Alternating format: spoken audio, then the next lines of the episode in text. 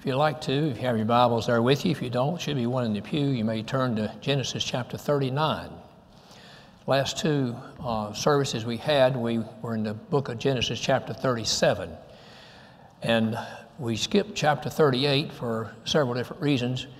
Chapter 38 is about uh, a man by the name of Judah, which was a brother of Joseph.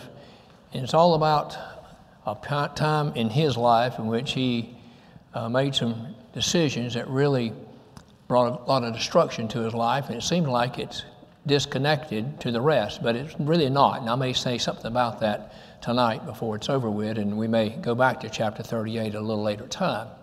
But let's go to chapter 39 tonight, and it opens up exactly how chapter 37 ends. Chapter 37 ended with Joseph being sold to the Ishmaelites who took him down to Egypt, and there he was sold unto Potiphar. Potiphar is an officer, or was an officer, to Pharaoh. And uh, if you have a center reference in your Bible, uh, as I have, it will tell you there that Potiphar was the chief executioner. So that tells us something about the man. He, he was the chief executioner in the uh, courts there of Pharaoh.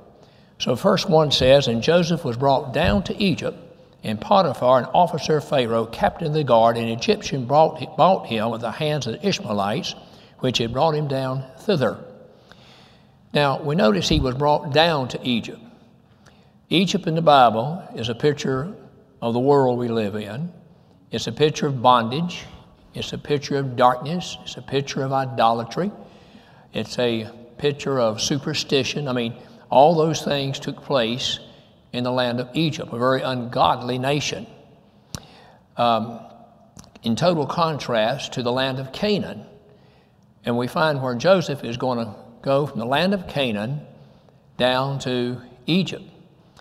Now, Joseph's brethren, who were Jewish, of course, of the Israelites, as this nation is in the process of formation, we find where they delivered him unto Gentiles. The Egyptians were Gentiles, of course. When you look at the life of the Lord Jesus Christ, you'll find where his brethren, that is, the Jewish people that he was born into, in the end will deliver him unto the Gentiles. They will deliver him unto the Roman authorities. So we see a picture and a type here. Um, we've been looking at how Joseph is a type of the Lord Jesus Christ, and the opening verses of chapter 39 is filled with typology. Typology is simply the study of types. You have to be real careful about that.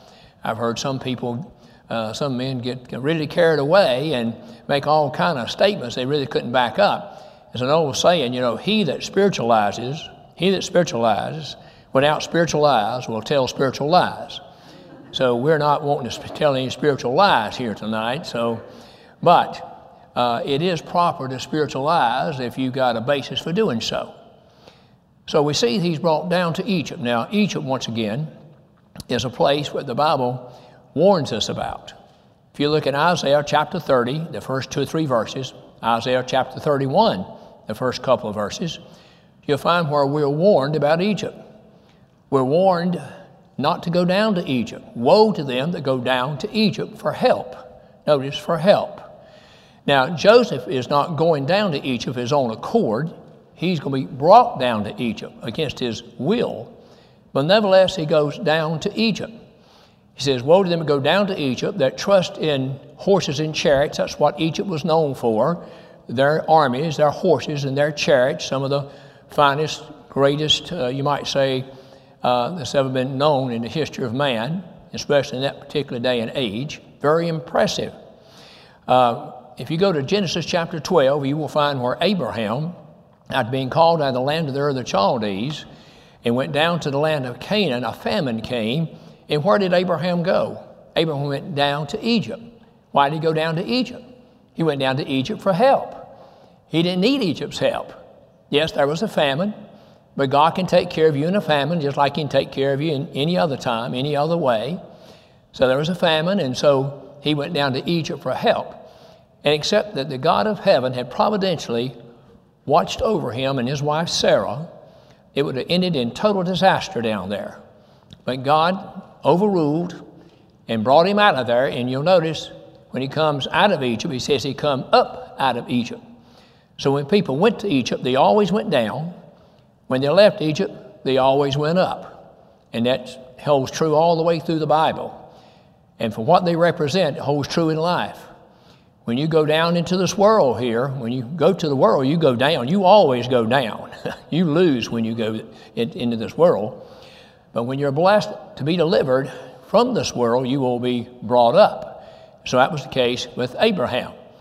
So Joseph is brought down into Egypt. He sold unto Potiphar, an officer in Pharaoh's court, a chief executioner. We look in verse 2, and we find a very important phrase in this chapter. And the Lord was with Joseph. We will find that recorded four times in this chapter. Now, when you read something like that, what does it mean to you? Does it mean that God actually came down from heaven and took on human form and walked along side by side you know, with Joseph. And it doesn't mean that, but it does mean what it says. It says that God was with Joseph. Now, I believe God has been with me many, many times. I trust He's with me on a daily basis. And each of us should pray that God would be our companion, that God would be with us. That means we truly believe that God can put in the minds and hearts of people around us uh, to bring us into favor with them and to bless us. And God can put it in our mind, in our heart. God can impress upon our heart and soul to do certain things, to be in certain places. And we can look back and see if God had not done that, it could have ended in disaster. If God hadn't done that, our very life might have been taken. But God is with Joseph. They sell him down there they abandon him, they desert him, they sell him, he's sold for a profit, but the Lord hasn't abandoned him. The Lord hasn't deserted him. The Lord is with him. Remember, it's going to be used four times in this chapter. And he was a prosperous man. Now, that's an interesting statement. When Joseph was sold to the Ishmaelites, he didn't even have his uh, coat of many colors anymore. He didn't have anything. But now he's down there in the household of Potiphar, and the Bible says he's a prosperous man, and he was in the house of his master, the Egyptian. And his master saw that the Lord was with him. Now, let's take a look at that expression here. Uh, here's the second time it's used. The master saw it. See, when the Lord is with you, other people should see it. You should be living in such a manner and way that people can see that the Lord is with you. You can go to the 22nd chapter of Genesis and read about Abraham, and you'll find where the Bible says God was with Abraham, and there were those that he was dealing with of other nations. It says, We can see that God is with you. Find the same thing with Isaac, Genesis chapter 26. Those that he was dealing with in that land, when he would begin to dig the wells, they said, We, we can tell that God is with you. And Jacob, same way. Now, Abraham, Isaac, and Jacob, of course, was Joseph's father, grandfather, and great grandfather. Now, how would you like to be able to tell people that? Let me tell you a little bit about my family. Some people don't really want to tell you about the family. But Joseph wouldn't have any trouble saying, I want to tell you something about my family. Jacob was my father.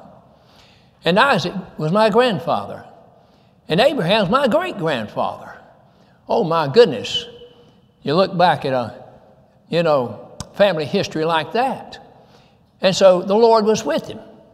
Now, the one example I certainly would want us to bring to, bring to your attention is found in Acts 10 and 38, where it says here that God anointed Jesus, his son, anointed Jesus of Nazareth with the Holy Ghost and with power. Let me pause here. The three things that God anointed Jesus with, his son, here are two of them Holy Ghost and power.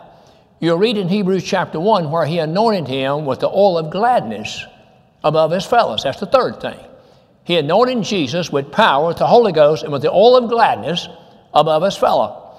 Now, priests and kings were anointed with literal oil, but Jesus Christ was anointed with the oil of gladness above his fellow and with power of the Holy Ghost.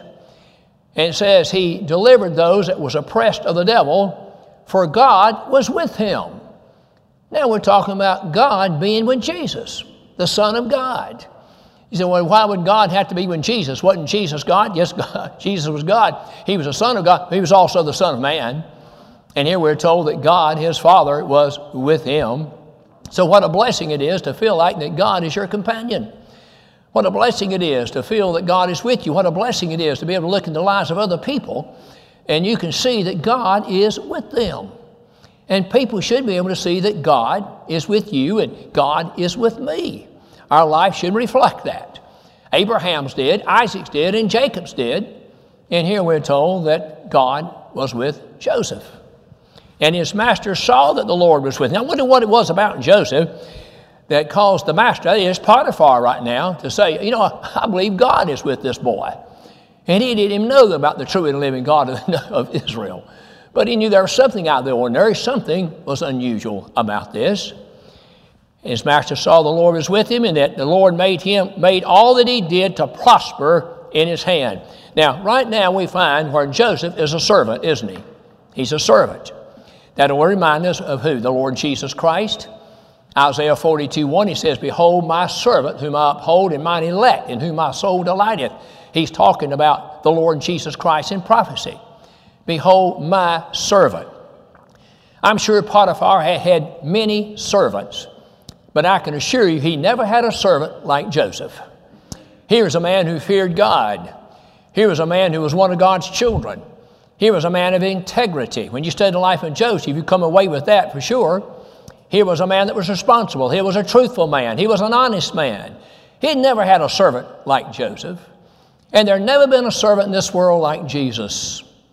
You go to Philippians chapter 2, verse 5, it says, Let this mind be in you that was also in Christ Jesus, who being in the form of God, thought it not robbery equal with God, but made himself of no reputation, and took upon him the form of a what? Of a servant. This was a, somewhat of a stumbling block to the Jewish people. They were looking for a king, and Jesus was king. He was Lord of Lord and King of King. How can a king be a servant? How can a servant be a king? Apart from Christ, you can't. A servant is not a king. And a king is not a servant except in Jesus. In Jesus, he was a king. In Jesus, he was a servant. And there's never been a servant like the Lord Jesus Christ. I can assure you that. Now, Joseph is a servant down in the land of Egypt in the household of Potiphar. God is with him. His master Potiphar can see that God is with him, something out of the ordinary, something unusual. God is with this boy here. Now, we find where Joseph has left the land of Canaan and gone down into Egypt. We find the Lord Jesus Christ left a place called heaven and came down to this world right here. This world in Egypt being just like each other. And Joseph, uh, well, in verse 3 again, his master saw that the Lord was with him and that the Lord made all that he did to prosper in his hand. Now, we're told in verse 2 he was a prosperous man. The Lord made all things to prosper in his hand. Who do you give credit for your prosperity? Your prosperity of health, your prosperity of wealth, whatever it may be, who do you give credit for? you think, well, I've just done all this on my own. Well, the Lord has blessed you to have a talent, blessed you to have a gift, whatever it may be, and you've been able to provide for yourself and your family, and perhaps beyond that, but who are you going to give glory to for that? Well, the Bible here says that God made Joseph to prosper. Does that remind you of anything? It should remind you of the 10th verse of Isaiah chapter 53, where it says, It pleased the Lord to bruise him. It pleased the Lord to bruise him. Then it says, He shall see the travail of his soul, and something's going to prosper in his hand. The Lord made his son's work to prosper in his hand. There's never been a more prosperous person to live in this world than Jesus. Everything he did was successful. He never failed, he never come up short. He always succeeded, he was always victorious. Every miracle that he ever purposed to do, he did. Jesus never tried to do anything. I tried to do a lot of things. Sometimes I succeed, sometimes I don't. Jesus never tried to do anything, he just did it. To say that Jesus tried to do something to me would indicate he might not have done it. I don't find where the scripture ever says Jesus tried to do anything. Jesus just simply purposed to do it and he did it. He opened every, every eye of every blind man he purposed to open. He opened every ear of every deaf man he purposed to open. He enabled every lame man to walk that he purposed to, for him to walk. He healed every uh, man with leprosy that he intended to heal. He raised every person from the dead he intended to raise. He never failed in one thing. Isaiah 42 4 says, He shall not fail, neither shall become discouraged. The Lord Jesus Christ, the most prosperous person to ever live. And let's look at John chapter 10. When Jesus said, I'm the good shepherd of the sheep, I know my sheep, they hear my voice, and they follow me, and I give them eternal life, and they shall never perish. That's pretty good prosperity, it sounds like to me there. How about you? I know my sheep, they hear my voice. They follow me. I give them eternal life. They shall never perish, and no man can pluck them out of my hand. And my Father which gave them me is greater than all, and no man can pluck them out of my Father's hand, for I am the Father of one. You can't get more prosperous than that. Joseph found grace in his sight. Kind of reminds me of what it says about Noah. You know, it says, Noah found grace in the eyes of the Lord. Joseph found grace in the eyes of Potiphar. When Jesus Christ was 12 years of age, we know in Luke chapter 2 how he got left behind one day and took his parents, Joseph and Mary, three days to locate him, etc. But all I want out of that is how it ends, how that chapter ends. It said, The Lord Jesus Christ, he's 12 years of age, found favor and wisdom and statue before men and God. Three things wisdom, favor, and stature. And the word favor oftentimes is synonymous with grace. He found those three things in the sight of men, found those three things in the sight of God, in the sight of his Father. Joseph found grace in his sight, and he served him, and he made him overseer over all of his house. And all that he had, he put into his hand. Now that reminds me of Hebrews chapter 1, the opening verses. But God, who at sundry times in divers manners spake in time past and fathers by the prophets, hath in his last days spoken by his Son, whom he made the heir of all things. Jesus Christ is the heir of all things.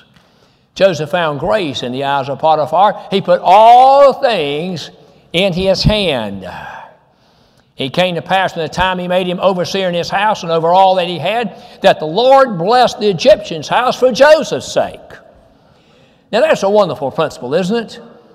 That's a thread that runs all the way through the Bible. You know, growing up on the farm, we, uh, you know, we put out a lot of fertilizer, and a lot of the fertilizer, uh, when you open up the bag, it had a string, had it tied, you know, whether it was a paper uh, bag or whether it was uh, made out of a, you know, um, whatever it was, it wasn't paper, but anyway, you, know, you, you, would get that bag open, but getting it started, then what would happen? You'd pull the string, it just un, undo all the way to the end if you had an experience with that. Well, I'm telling you, this is a thread that runs all the way through the Bible right here.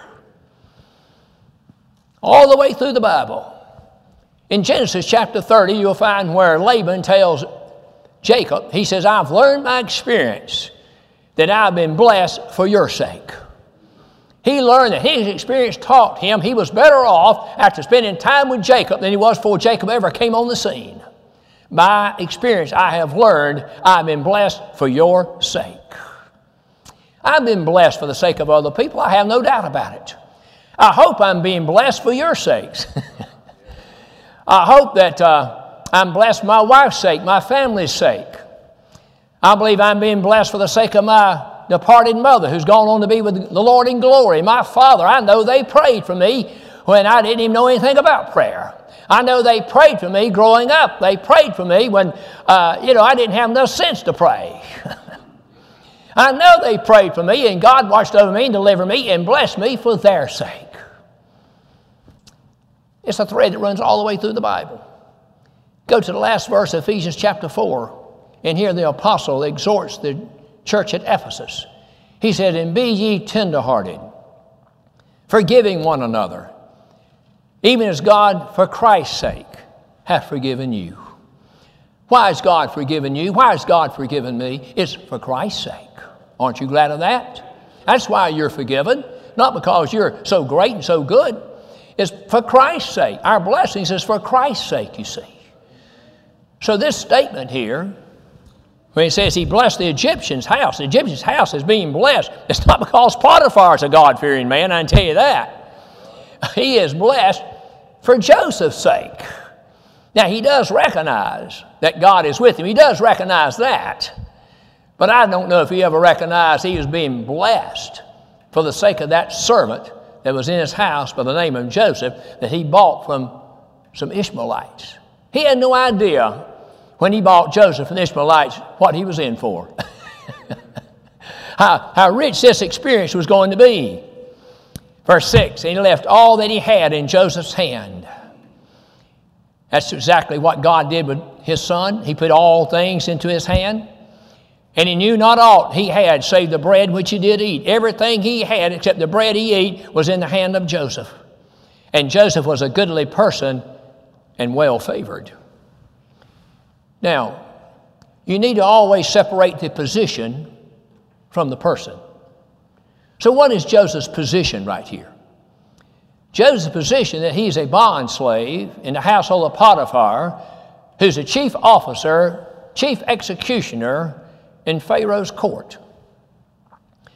He, one time, he was in the land of Canaan. One time, he wore a coat of many colors. One time, he was a son of his father's old age, whom the father loved more than all the rest. That's what he had at one time. Where's he at now? He's down in the land of Egypt. He's lost his freedom. He's a servant. Now, Potiphar has given him a great deal of liberty, no question about that, but he's still accountable to Potiphar, correct? But the Bible now tells us something about his person. He was a goodly man. You know, sometimes I've used the word goodlier, and people look at me strange, but it's in the Bible, I guarantee you. it's in the Bible. No matter how great I, his way I usually say, no matter how great I try to tell you God is, He's greater than that. I just don't have the ability to, to show you His greatness like I'd like to. And no matter how good I tell you God is, He's just goodlier than that. I wish I could really tell you how goodly, goodlier He is. it says here concerning His person that He was a goodly person and well favored. Here's His person. We looked at His position, but here's His person. The Lord Jesus Christ, when he was born in this world, he left heaven like Joseph left Canaan. He came down this world like Joseph went down into Egypt. But God honored his son from the time he was conceived to the time he received him back into glory. He sent an angel out to the shepherds watching their flocks on the, at nighttime outside of Bethlehem. He sent an east star to get the attention of wise men who came and brought gifts to his son. He sent a man, a unique man, a John the Baptist, that pointed him out as the Lamb of God. He sent him as one who said, He that cometh after me is greater than I am. I'm not worthy to stoop down and loose the latches of his shoes. He caused a man to cry out on the cross who was a Roman soldier, a centurion. Surely this was a righteous man. Some unusual individuals, weren't they? Shepherds, wise men, John the Baptist, little children who came crying, Hosanna, blessed he that cometh in the name of the Lord. This centurion soldier there said, Surely this was a righteous man when he noticed all the supernatural things that was going on. When the sun refused to shine, when there was darkness from 12 to 3, when the earth quaked, the rocks rent, the temple was you know, was rent in half from top to bottom. Normally you rent it in half if you're going to try to tear it from bottom to top, but not in this case, it's from top to bottom. No man, there was not a man strong enough in this world or a group of men that could tear that veil, that temple from top to bottom. But God did.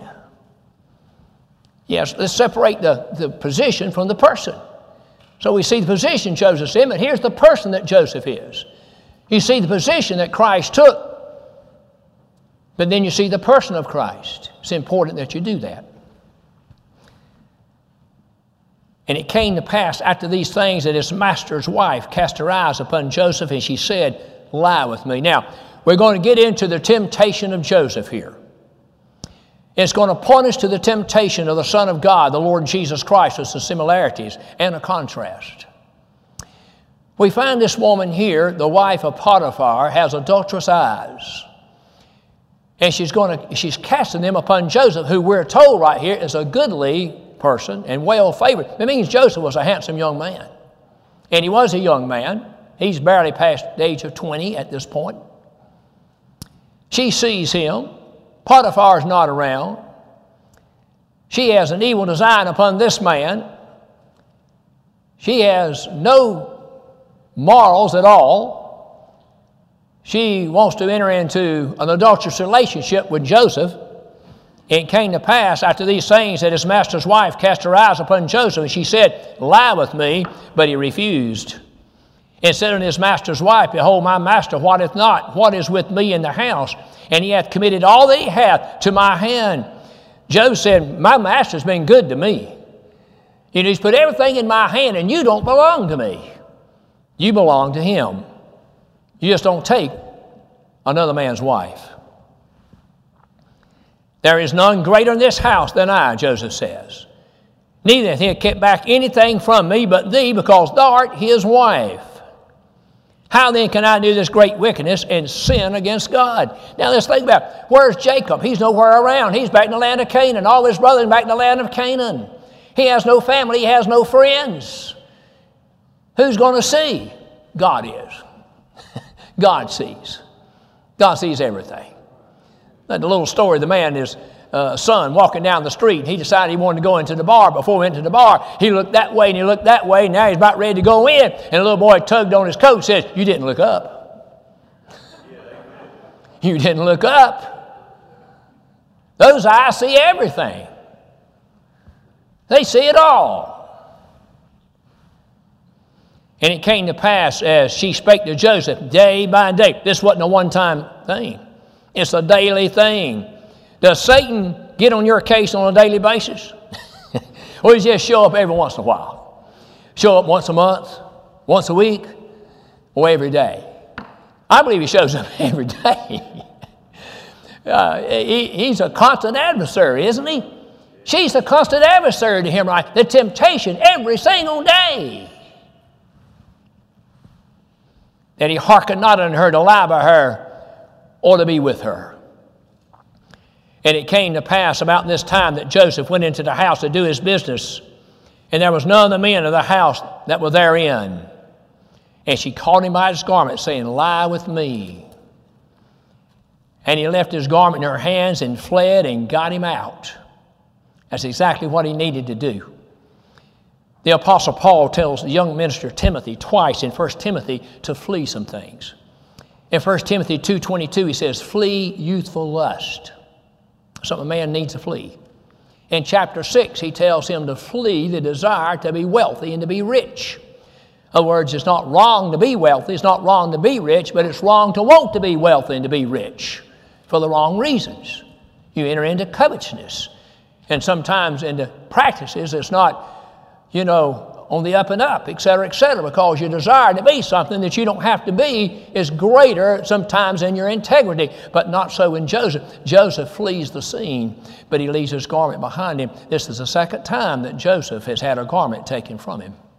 Remember, the first time's a coat of many colors that his brother took off of him. And now he flees, and she grabs his garment, and as he flees, he leaves the garment in her hand. Now, if you notice, there were three specific times that Joseph, that's recorded that Joseph was tempted. Let's move over here to Matthew chapter 4 to a time in the life of the Lord Jesus Christ. Right after Jesus was baptized. I think that's very significant. You know, when you're baptized, that's a wonderful day. That's a wonderful time. That's a wonderful experience. I remember mine quite well, just like it happened yesterday, just about. On a cold February morning, out on a, about a three acre pond, little town of Angier, North Carolina. Wind blowing just enough to keep it from icing over. I remember so well. And went into that water, me, my brother, two preachers, and a, and a sister who joined uh, another Primitive Baptist church being baptized with us. And, and the water was just icy cold, but it didn't bother me. It, it really didn't. I didn't even hardly notice it. And then I was baptized and waited patiently for the other to be baptized. And then I come out of the water and got in a car to go somewhere to change clothes. And then all of a sudden I realized, hey, I'm cold. That's the first time I realized that I was cold. Wonderful experience. And Jesus baptized in Matthew 3. But in Matthew 4, who comes on the scene immediately? The devil does. And in the temptation that Christ faced right here, he was faced with three different temptations, just like Joseph was tempted three separate individual times. We find that Jesus was not tempted of his brethren, the Jewish people, he was tempted of Satan. And we find that Joseph was not tempted by his brethren, he's tempted by an Egyptian, by the wife of Potiphar. We have a type there. Christ, first of all, was tempted. Gone 40 days without anything to eat. And the devil said, If thou be the Son of God, cast these stones into bread. He quotes in Deuteronomy, says, It's written, Man shall not live by bread alone, but by every word that proceeds out of the mouth of God. He takes him to the pinnacle of the temple. There's the very highest point of the temple. And says, Cast thyself down, for it is written, He shall send forth His angels, they shall lift thee up, lest thou dash thy foot against a stone. Jesus quotes back from Deuteronomy and says, Thou shalt not tempt the Lord thy God. He then go, takes him to a high mountain shows him all the kingdoms of the world, says, Now, if you just bow down and worship me, I'll give you all these kingdoms. I have the power to do so. And Jesus quotes from Deuteronomy the third time Thou shalt worship the Lord thy God, and him only shalt thou serve. He was tempted three times. Joseph is tempted three times, right here. Joseph was victorious. Now, I said I might say a little something about chapter 38. I'm going to just say this and moving on you'll find immediately preceding the vic- victory that Joseph had over temptation here, you find his brother Judah, who sold him, by the way, for 20 pieces of silver to the Ishmaelites in the previous chapter, fell miserably. And there was a man one time named Adam in the Garden of Eden that fell miserably, but the one he was a type of, the Lord Jesus Christ, did not fail. He was successful and he was victorious. Now, here's one contrast Jesus did not flee, Satan fled. See, Joseph fled, which is what he's supposed to do. But in the case of the temptation of Christ, it wasn't Jesus that fled away from Satan. We find Satan fleeing away from the Lord Jesus Christ. And God sent an angel down there that ministered unto his son, and Satan departed from him for a season. For a season, that simply meant, meant that Satan wasn't gone forever. He was going to make a turn and come back. You know, if you've ever been rabbit hunting, you know when you jump a rabbit, the best place to see the rabbit and get a shot at the rabbit is just stay right where the rabbit jumped. Because that rabbit's going to take a circle and he's going to come back. He'll always come back to where the dogs jumped him. And the devil, I'm going to tell you, he's worse than a rabbit. the devil's going to come right back. he may depart for a while, a season, but you can count on this, he's coming back.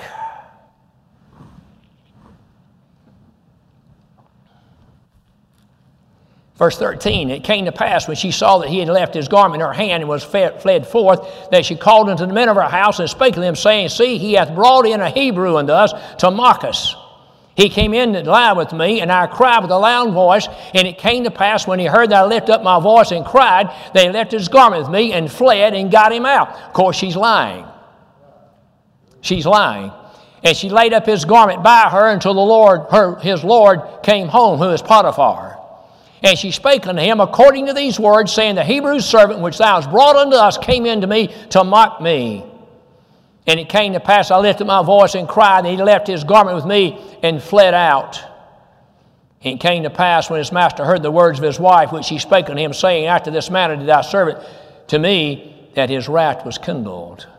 In other words, Joseph has a false witness against him.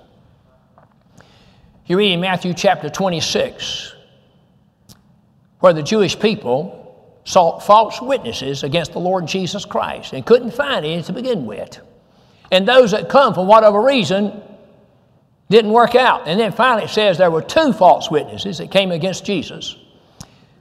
And they said, He has said he would destroy this temple in three days, raise it again. Well, he did say that. But he wasn't talking about the literal temple, he was talking about his body. He would lay his body down. He would destroy that temple. In three days, he would raise up again. And exactly what he did. That she was a false witness against Joseph, and Jesus had false witnesses against him. Now, we notice here says that Potiphar was very angry. Let's get the exact wording. It says his wrath was kindled, but notice what he does not say. He doesn't say who his wrath was kindled against. Now, I'm going to do a little reading between the lines. I don't think this is the first time this has ever happened.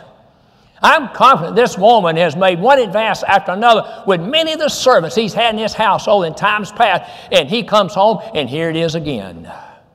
You say, well, why, why would you say that, Brother Lawrence? Remember, he's the chief executioner. He could have had Joseph slain. He could have took Joseph's life. It, I believe if he really believed what she's saying was true, I believe he would have slain Joseph. But he didn't. He put him in prison. And there was a time that the Lord Jesus Christ stood before a person powerful in authority. His name was Pilate. And Pilate examined him and said, I found no fault with this man. Pilate didn't believe the accusers. He knew those guys. He was well acquainted with them. He didn't believe them. He examined him. He said, I found no fault in this man. But both Potiphar and Pilate, for sake of appearance, perhaps political reasons, make a decision against Joseph and Jesus. Potiphar is going to put him in prison where the king's prisoners are held, that will be very important down the road.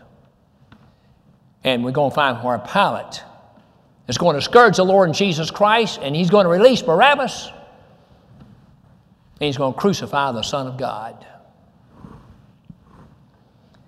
Joseph's master took him and put him into the prison, a place where the king's prisoners were bound, and he was there in the prison the third time, but the Lord was with Joseph. I'll tell you, when, when you're in a household ruled by Potiphar, you want the Lord to be with you.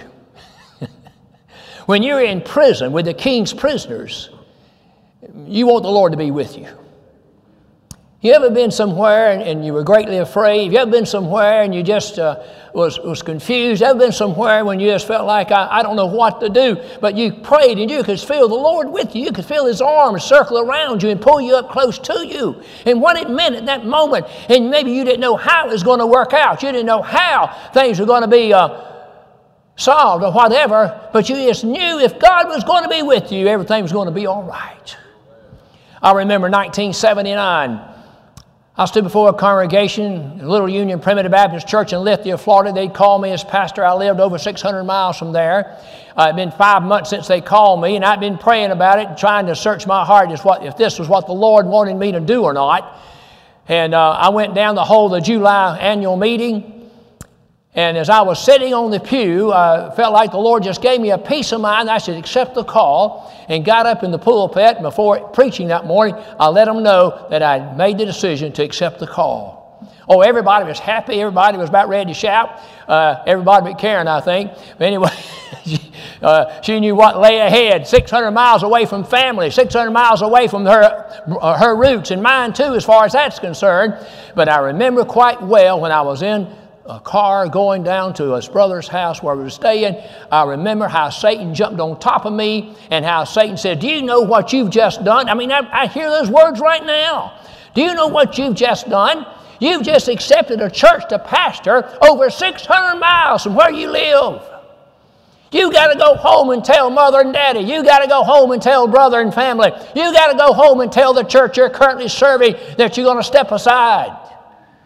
You got to sell a house. You got to find a place to live. All them questions flooded my mind. And I'm telling you, that moment right there, I'm thinking, what have I done? And then the Lord just came. I could feel His presence. And the Lord told me, if you've just done what I've instructed you to do, everything's going to be okay. And that calmed my nerves. Everything was fine. And everything was okay sold my house immediately. Managed to have enough courage to tell people back home what I'd done, one thing and another. But I remember that experience so well, just like it happened yesterday. I needed the Lord with me. And the keeper of the prison committed to Joseph's hand all the prisoners. Now, notice this the Lord was with Joseph and showed him mercy and gave him favor in the sight of the keeper of the prison, just like he did with Potiphar. And the keeper of the prison committed in Joseph's hand all the prisoners that were in the prison, and whatsoever they did there, he was the doer of it. He now is in charge of the prison. He was in charge of Potiphar's house, he's now in charge of the prison. How, how can those things happen? You see the miraculous hand of God's providence in these matters? I got Brother Ty, Brother uh, Ryan, and Brother Dylan a couple nights ago, and I said, Do you know what the expression of providence of God means? They was all a little hesitating in answering. I said, I said, what does the word providence mean? Just take what's the first part of the word providence? It's provide. It's the act of providing. God can providentially provide for you from whatever you stand in need of. Whether it be food on the table, clothes on your back, roof over your head, job, wife, children. We believe in a, if we didn't believe in God of providence, why would we pray? Why are we praying if we don't believe that God can take care of us and provide for us, you see? And the keeper of the prison looked not to anything that was under his hand, because the Lord was with him the fourth time. And that which he did, the Lord made it to prosper. The Lord made everything he did to prosper when he was in the household of Potiphar. He made everything to prosper when he was in the prison where the king's prisoners were kept. Highlights of this chapter four different times. The scripture says the Lord was with Joseph. The Lord said God brought Joseph into favor with the keeper of the prison. God gave Joseph the strength and the ability to resist the temptation. He was victorious over all of that. I'm sure that Joseph is, you know, you got to, uh, Joseph was human. so, you know, he had human thoughts, human emotions, human feelings. When he was going through all of that, he probably thought, I don't see how things can get worse than this. If you ever been there, I can tell you whatever you were talking about, it can get worse than that. okay? It can get worse than that. But you may think that way. But I tell you something, I believe Joseph was thinking about. It doesn't say it here, but I believe he was thinking about. It. I think he was still thinking about them two dreams where God gave him that said that the, the, the, interpretation of them was the time was coming and when his brethren and his family and all others would bow down to him. He didn't know how that would happen, but he knew God said it would happen, and he believed God. Study chapter 40 for our next lesson in a couple of weeks.